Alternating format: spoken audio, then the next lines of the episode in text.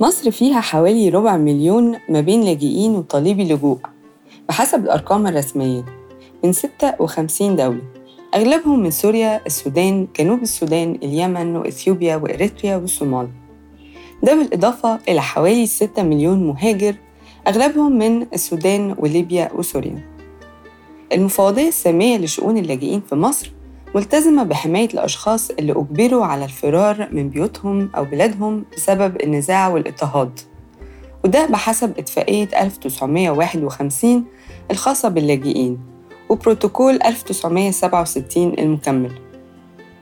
بحسب مذكرة تفاهم بين الحكومة المصرية والمفوضية وقعوها في 1954 المفوضية هي المسؤولة عن تسجيل وتوثيق وتحديد وضع اللاجئين في مصر. اللاجئين في مصر بيواجهوا صعوبات كتير منها العنصرية اللي بتشمل ممارسات عنيفة ضدهم بتوصل للقتل وتعرضهم للعنف الجنسي غير صعوبات العمل. كتير من اللاجئين بيشتغل بشكل غير رسمي وغير مستقر وبأجور هزيلة. وفي المقابل المساعدات والخدمات اللي بيحصلوا عليها من المفوضية وشركائها محدودة جدا وأوقات كتير ما بتكونش متوفرة بالأساس واللي هي بتتراوح ما بين مساعدات للسكن والتعليم والعلاج غير الحماية اللي المفروض المفوضية عندها قسم مخصوص ليها وكتير من اللاجئين بيشتكوا من عدم فعاليته. أنا هدير مهداوي والبودكاست ده من إنتاج مدى مصر وفيه اتقابلنا في قعدة دردشة في واحد من المراكز المجتمعية اللي بتخدم اللاجئين في القاهرة. حضرها عدد من قادة مجتمعات اللاجئين والمهاجرين من السودان واليمن وإريتريا وسوريا واتكلموا عن معاناتهم اللي تضاعفت جدا في السنة ونص اللي فاتوا. من قبل بلطجية برضه سكاكين سواطير وأنا ساكنين معايا بلطجية في الشارع في الدخلة وبيجيبوا الكلب يقول لي الكلب يعضيك انت وبنتك الكلب ياكلك انت وبنتك الكلاب الكبيرة. اضطريت ارحل حافظ يا ريت اتكلمت بموضوع البطيخ ما البطيخ هو عندكم من عند مين؟ كتير من قادة مجتمعات اللاجئين بيشتكوا من غياب الحماية. الوضع بيسوء بسبب عدم الاستجابة من قبل المفوضية حتى في الحالات الطارئة. الغالي موسى قيادي بالمجتمع السوداني بيقول الجنسيات الأفريقية تحديداً دي يعني بتتعرض لانتهاكات لا مثيل له. بلد المضيف اللي هي اللي نحن قاعدين فيه حاليا. ما عندنا أي نوع من الحماية. اللاجئين أفارقة بالتحديد. وبالأخص السودانيين. آه مثلا تلقى سوداني آه هو مسجل في المفوضية من المفترض المفوضية تحميه بل العكس المفوضية في حد نفسها. هي بتنتهك حق اللاجئ دي على أساس إثني حتى يعني الأسباب اللي خلته إنه يهرب من بلده للبلد المضيف هو بينحرم منا. يعني يقول له أنت غير مقبول في المفوضية. حافظ حسن الله قيادي بالمجتمع السوداني بيضيف المفوضية ما بتستجيب للاستغاثة بتمارس مع المرأة آه التحرش بجميع أنواعه. اللي بيصل لدرجة اغتصاب يعني نحن في المجتمع بتاعنا عندنا الآن في سنة واحدة بس أكثر من 10 15 طفلة ما بين 15 ل ل 10 سنة تم اغتصابها. عندي حالات آه أسرة دخلوا الشقة بتاعتها مسكوا الراجل قيدوه وربطوه ثلاث أنفار واغتصبوا زوجته قدامه أمامه في عينه. ولما راح يفتح أعمل محضر رفضوا وساعات الشرطة بتقول لك عشان نعمل لك محضر آه تجيب اسم الجاني ثلاثي. أنا جاني زول دخل علي شقة بالليل أنا ما بعرفه. أول مرة شفته آه جنسية ثانية أجيب اسمه من من فين يعني؟ أجيب يعني طلب تعجيزي يعني إحنا بنعتبر إنه ده طلب تعجيزي طيب دور المفوضية. نحن آه بنظل بنرفع الإيميلات بالأحداث اللي بتحصل. بصورة مستمرة لكن المفوضيه بتتجاهل الايميلات تجاهل تام هنا لما يتم اعتقالك يعني أول حاجة ما بيديك فرصة إنك تتكلم ولا حتى أسرتك لو أنت ماشي عشان يستفسروا برضه ما فيش تفاهم. آه وبعد ذاك آه نحن بنختار المفوضيه ممكن ممكن المفوضيه تتحرك بعد ست شهور. بعد ما الشخص يكون ترحل السودان أصلا.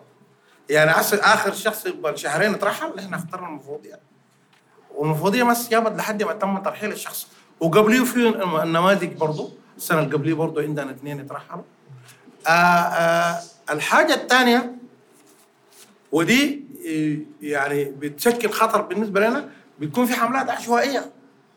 حملات عشوائية بيتم اعتقال عدد كبير من- من اللاجئين. الشرطة بتعمل حملات بتعتقلهم. من غير حتى تطلع يعني على المستند. ونموذج أنا شخصي أنا عندي إقامة أنا ما قاعد اتغوط بدون إقامات. جات حملة وأخذوني مع الناس وحتى ما أدوني فرصة إنه أنا أنا يعني أبرر ال- ال- الموقف بتاعي. وتم اعتقالي وقعدت في الحبس سبعة يوم. عندنا نماذج كثيره الشقه تكون موجودة كده يكسروا الباب. تجي الشرطة ولا الأمن المهم اللي بيجي بيكسروا الباب ويدخلوا جوا. ولما يكسروا الباب ويدخلوا جوا ما بيكون في تفتيش ولا اعتقال بس بيكون في سرقات يعني يعني بعد ما الاقتحام ده أي حاجة آه، قيمة بتتاخد أنت بتفقدها. الاعتقالات العشوائيه في الشارع. أنت بتاع ال- ال- ال- المجموعة. أول حاجة لو عندك مبلغ في مالي في جيبك هناك بياخذوا منك على إنه أمانات وما بيرجع. التليفونات الكبيرة كتليفونات بنستخدمها نحن والتليفونات مهمه للاجئين عشان للتواصل بالذات في الظروف دي مع المفوضية. بياخذوا منك التليفون على اعتبار إنه في الأمانات وما بيرجع ما بيدوك التليفون بتاعك تاني. وفي النهاية أنت بيفكوك تمشي من غير ما حتى أنت تكون عارف أنت تم اعتقالك ليه وتم إطلاق سراحك ليه. علي عبد الرحمن القيادي بالمجتمع الإريتري بيقول في مشاكل حاصلة في السودان تبع النازحين مش عارف إيش كلهم على مصر. فدل جايين بالتهريب فدخلوا مصر. إلى الآن مش مسجلين. فدل معرضين للمساءلة كثير منهم متمسك كثير منهم إلى الآن محتجز في أسوان أو محتجزين في في الغردقة. عندي أطفال أو عندي العكس أم محتجزة في أسوان بقالها سنة وأربع شهور وعندها أطفال صغار وعندها طفل عمره سنتين طفل صغير. قاعدين بدون امه والأب مسجل في المفوضية. لا بيجي مساعدات ولا بيجي ولا بينظر أصلا في وضعها يعني ال- الأم دي المفروض المفوضية بتروح تطلعها عشان عندها أطفال صغار هنا. ما في نتيجة في الموضوع ما في أي حل. يعني الأمانة ممكن شوية ال IOM يعني أفضل منظمة إلى الآن مع أن الضغط عليها كبير جدا بسبب قفله كورونا. عندنا حالات بتساعدها من 2018 إلى الآن مع أنه فترة مساعدة ال IOM تقريبا سبع شهور. غير كذا لازم يعني تنتظر فترة طويلة أو خلاص تسجل يعني. وموضوع الروابط وموضوع ال- الإيميل موضوع التليفونات آه، مش مش بتجيب نتيجة. نعم شغالة بس العدد كبير جدا. يعني إحنا مش عارف العدد كبير جدا. مستحيل تكون عشرة أرقام بتغطي العدد ده كله. قيادية بالمجتمع السوري فضلت ما تقولش اسمها بتضيف؟ المفوضية الشركاء يعني نحن ما شاء الله الكل الحضور بيعرف إيميلات شغالة يعني حدث ولا حرج.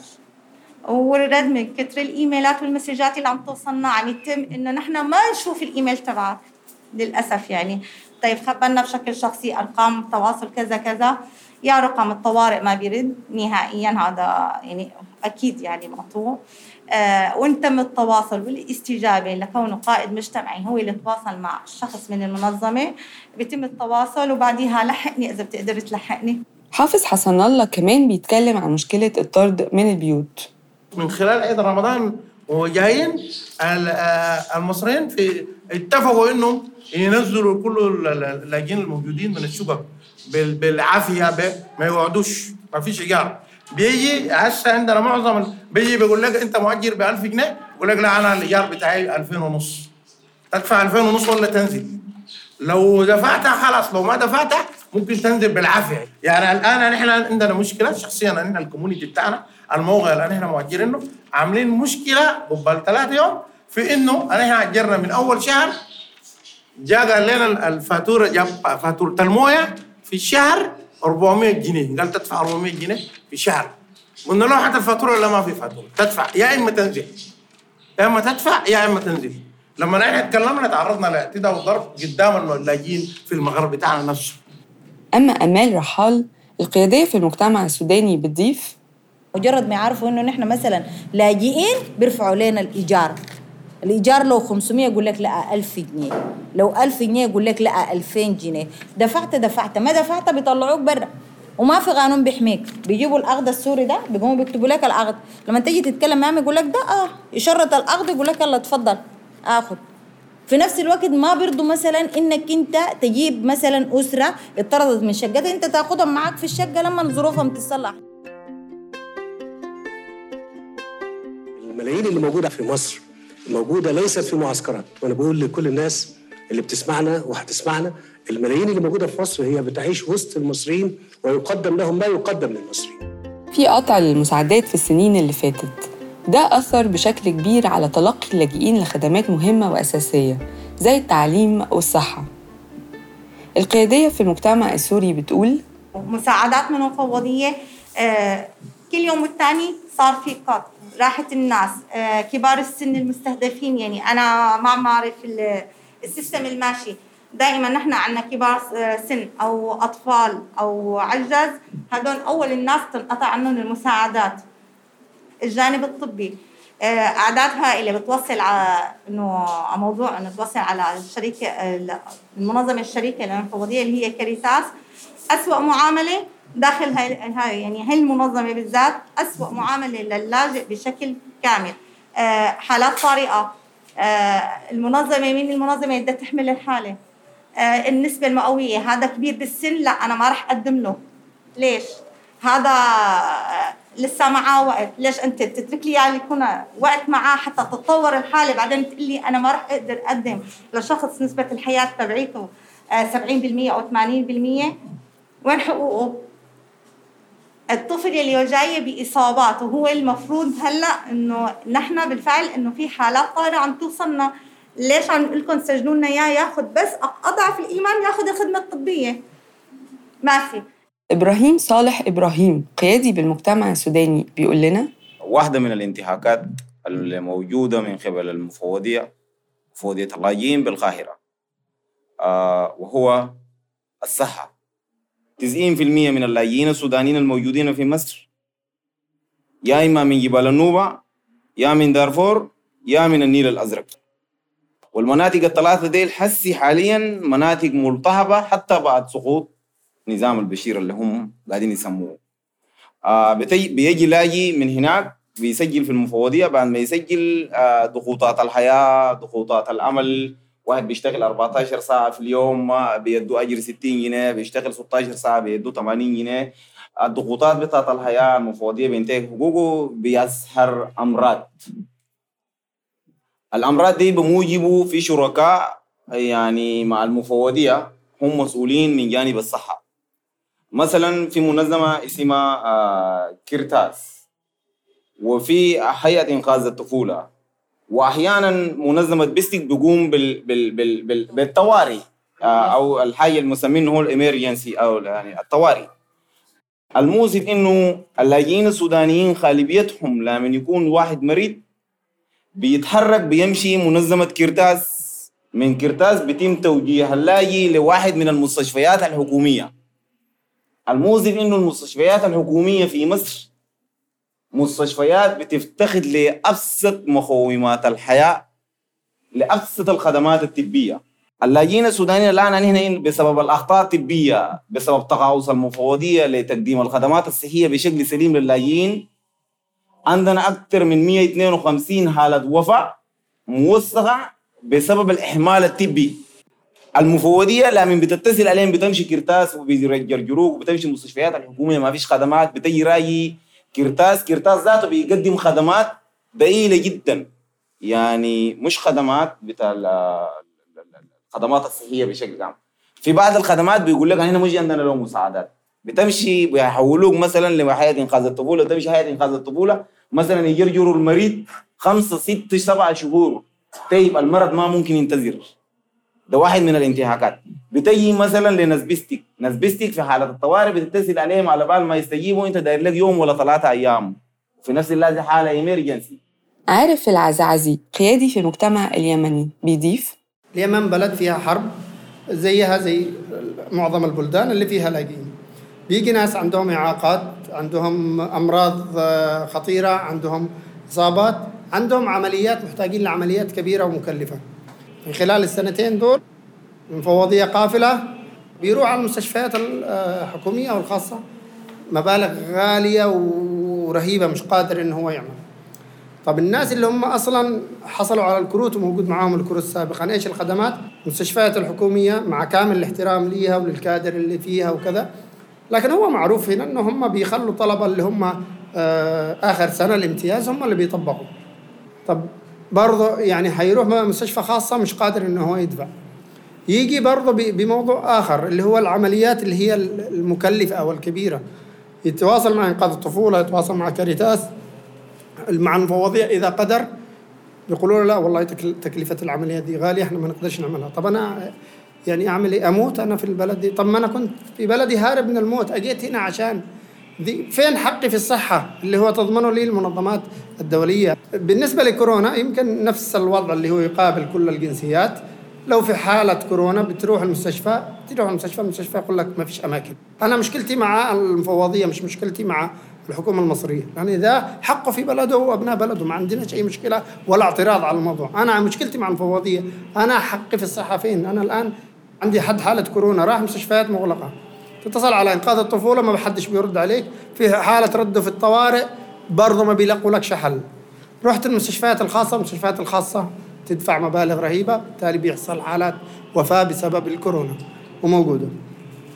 طبعا يعني الموضوع ال ال ال الكورونا الآن معظم الناس أصبحت تعمل عزل منزلي. وبيحاولوا قدر الإمكان بالتعاون المجتمعي بيننا لو في أطباء من بيننا من زملائنا نستشيرهم لأنه ما فيش جهة بنروح لها.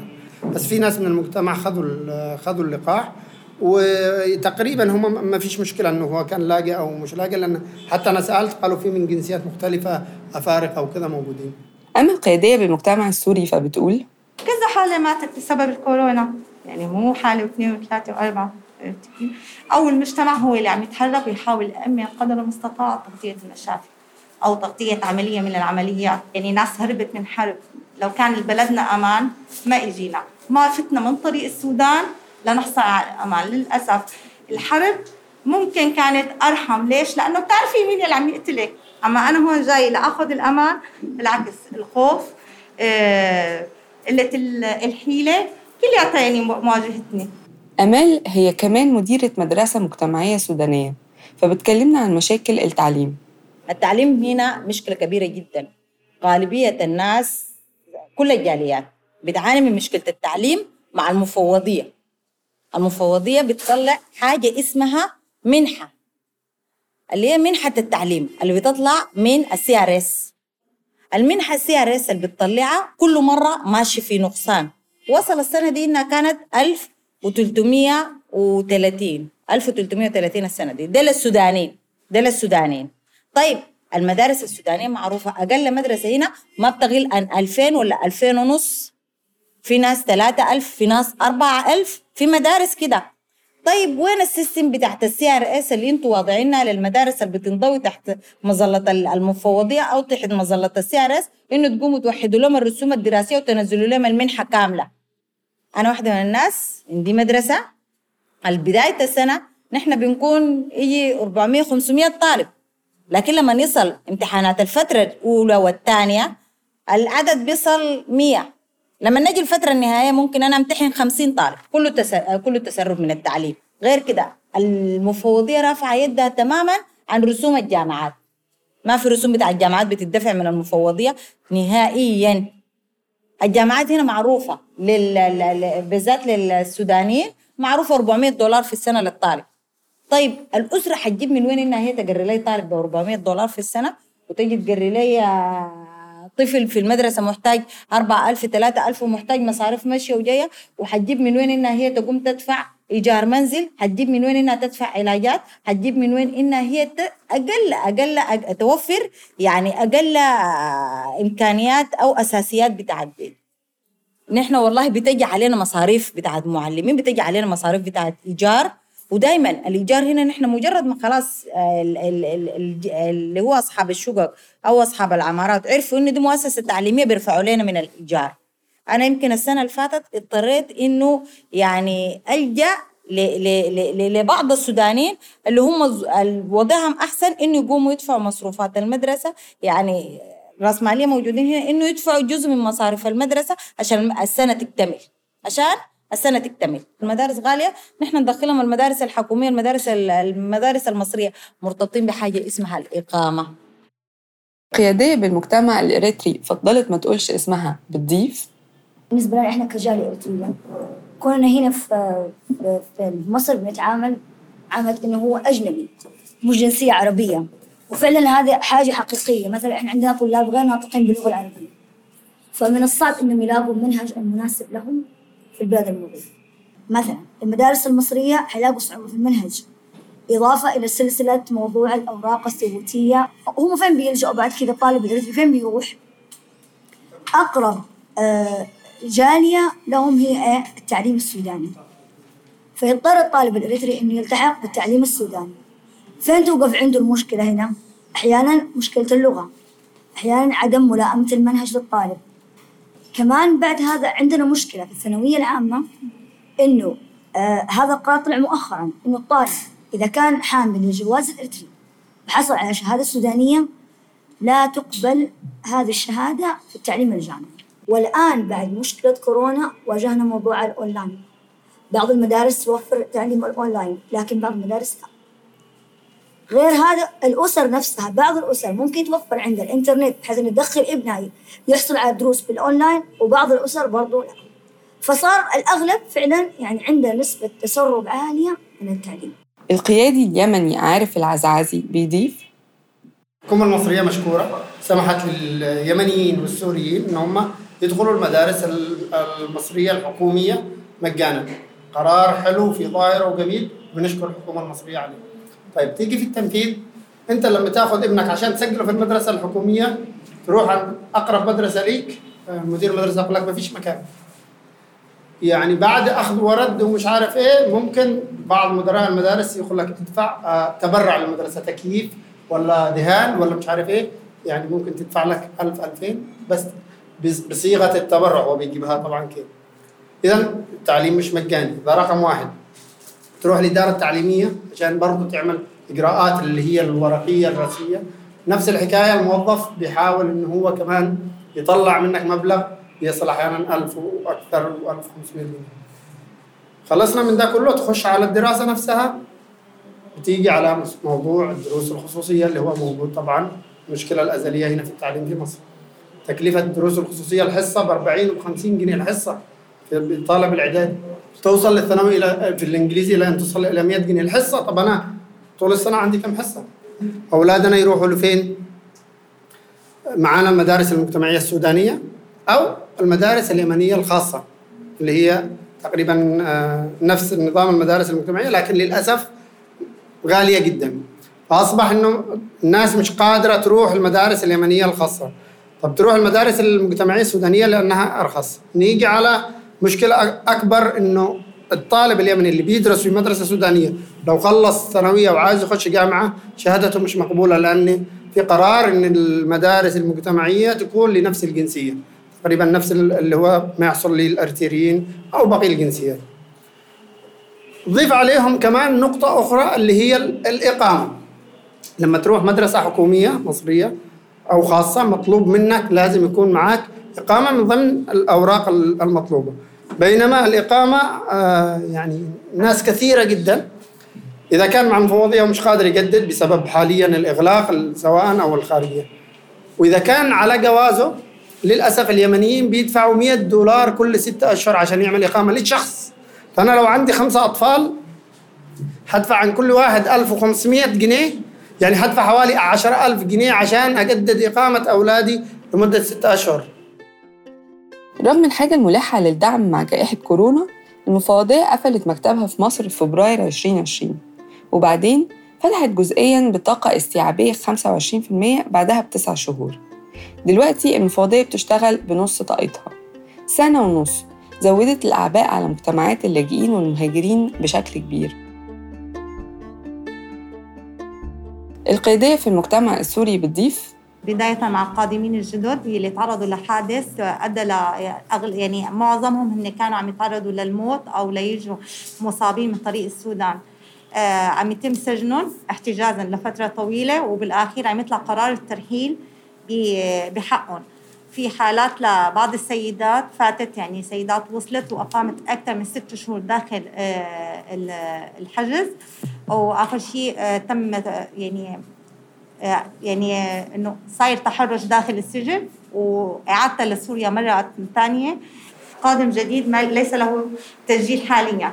طيب هذا جاي من حرب جاي تحت ظروف قاهرة. ممكن صار له سنة محتجز داخل السودان لحدا حتى قدر يرجع على مصر على أساس هي البلد بالنسبة له هي البلد الأفضل. إجا لقى الأسوأ منتظره للأسف. ما في أي يعني ما في مكان يستضيفه. يعني المجتمع بيستضيف يوم واثنين وثلاثة بس أعداد كبيرة أو أسرة كبيرة ما حد رح يجي يتحمل عبء ونحن بظروف كورونا. إنه نحن بنحاول نوصل الصوت إنه هدول قادمين يجدون حقهم إنه يحملوا الكرت أمال رحال القيادية في المجتمع السوداني بتقول؟ الأحداث اللي بتحدث, بتحدث كلها في السودان معروفة للعالم أجمع. بقى عداد حتى الوضع الاقتصادي السوداني بقى مدهور جدا. العداد اللي بقت تهاجر من السودان يعني خوفا على أرواحها وب- وبحث عن مثلا آه، مستقبل لأولادها وبحث عن مثلا سبل عيش.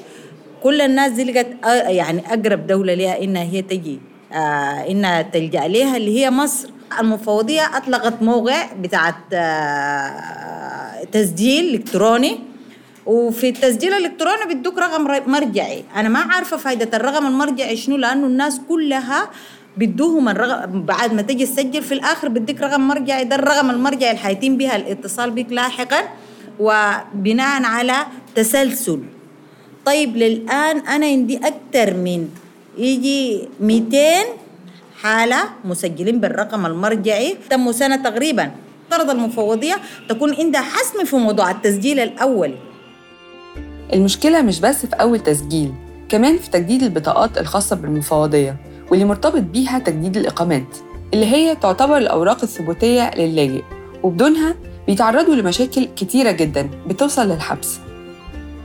القيادية في المجتمع السوري بتقول صرنا سنة ونص نحن كورونا في ما يقارب أكثر من 125 ألف لاجئ على الانتظار لتجديد البطاقة المنتهية. البطاقات المنتهية أو على وشك الانتهاء. يعني لو أخذت رقم خارجية بوصل للعباسية بيقول لي معك شهرين ما رح أقدر أعمل لك إقامة. طيب الشه- الشهرين أو الثلاثة اللي معي.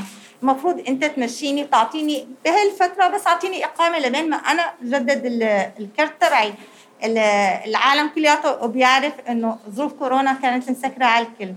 المفوضيه هي ما فتحت ابوابها إلا بشكل م- متأخر وكانت أعداد قليلة اللي عم تستقبلها وما زالت لسه الأعداد قليلة. يعني دائما بي- بيطلع يعني بيتاخذ اللاجئ س- يعني سوري سوداني لأنه هو الحملة بتكون شاملة الكل خصوصا إذا نحن بفتره عيد.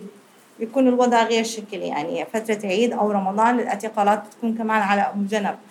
يعني كله بسبب الإقامة أو انتهاء الكرت تمام؟ طيب هذا اللي أنا هلأ أخذته أنت مثل ما قال الأستاذ. 15 يوم بيت لي إياه عندك وما حدا عم يرد علينا. آه، أطفال آه، ممكن يكون في منها رضع ممكن يكون في حالة مض- مرضية. بسبب هذا الاعتقال نحن طورنا الوضع لقدام يعني زاد الوضع صار سوء. آه، انكسر عليه إجرة البيت طلع من المعتقل. ممكن هلأ بظروف كورونا جاب الكورونا معه واجى على البيت. البيت كلياته مرض. صاحب الشقة أنا ما رح أتحمل أنا مأجرة عشان أنا أعيش. هو حقه. اتفضل اطلع برات البيت. يعني دائما يعني في نقطة نحن عم نلف حواليها عدم الشعور بالامان بسبب عدم حصول على الكرت أو وجود الإقامة. تجديد كارت المفوضية هو أول مرحلة في لفة طويلة للاجئين للحصول على الإقامة.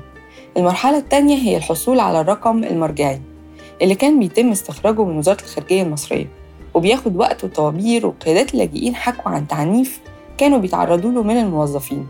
مؤخراً بقى الرقم المرجعي ممكن الحصول عليه عن طريق كاريتاس. المنظمة الشريكة للمفوضية قيادات اللاجئين قالوا لنا إن الوضع اتحسن شوية لكن لسه في المرحلة الثالثة اللي هي مرحلة المجمع وفيها بيروحوا اللاجئين على ثلاث مرات مرة لرقم تاني بعد الموافقة الأمنية وبعدين ميعاد تاني يملوا استمارة البيانات وبعدين ميعاد تالت للصورة وبعدين يروحوا يستلموا الكارت. اللفة الطويلة دي ما بتاخدش أقل من ثلاث شهور ومدة الإقامة ست شهور فقط.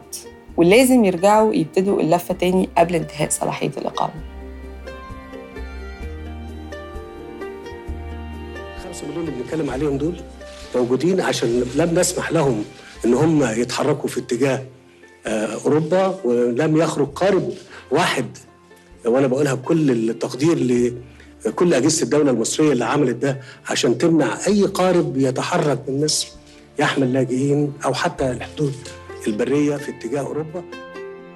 قيادي إريتري فضل ما يقولش اسمه بيلخص السنتين اللي فاتوا. أنت هنا سجين. يعني من هنا أنا أمشي العتبة أمشي السادات أمشي ال- ال- التحرير وأجي راجع. ما أقدر أسافر أي بلد ثاني لأنه المفوضيه ما تديك أي وثيقة. بتاع سفر حق من حقوق أي لاجئ في أي بلد ثاني كثيرة الآن حالات الانتحار موجودة في أوساط الشباب الاليتري بيحصل فيهم من حالات انتحار لأنه فقد الأمل. لا تهريب إلى مصر إلى إلى ليبيا بينجح ولا الجلوس في مصر مفيد ولا المفوضية بتعالج مشاكل اللاجئين. هو أصلا ما هو فقد الأمل هنا. فقد الأمل في التوطين في إنه يجد فرصة عمل استقرار إقامة دائمة في مستقبل إنه كان يحلم إنه ممكن يجي مصر أربع خمس سنوات ويمشي يهاجر. الهجرة اتقفلت بسبب المفوضية. فبالتالي ي- يسلك طريق التهريب من العتبة إلى إلى الحدود الليبية عشان يمشي بالبحر. وتمسكه أي دوريات. إذا فلت من ال- الشرطة المصرية هناك في العصابات في مصر في ليبيا. ويتم اعتقاله أو يتم تجنيدهم اجباريا أو يدخلوهم سجون أو أو أو يبيعوهم كتجارة بشر تجارة أعداء بتباع الإنسان. ال- ال- الله كتب له بيعدي البحر ويصل أوروبا يصل شواطئ إيطاليا ويطلب لجوء فده بيترتب عليه إنه المفوضية ما قاعد تعالج الملفات في تأخير في الملفات. المفوضية قفلت حياة الناس لمدة سنتين. واللي ترتب عليها من إقامات من قفل ال- الكروت من أوضاع معيشية سيئة آه، ترتب عليها إنه الناس دي ما شغالة قاعدة بدون عمل جعانة في بيوتها ترتبت عليها مشاكل لا تحصى ولا تعد. إحنا نحترم القانون المصري بنحترم مصر استضافتنا آه، حقوقنا مع المفوضية. ومع الجهات الشركاء للمفوضيه فالناس تسعد مواجهتها مع المفوضية يا تجي حلول. يا المفوضية ذات تقفل أبوابها والمجتمع الدولي يشوفنا كلاجئين يودينا أي بلد.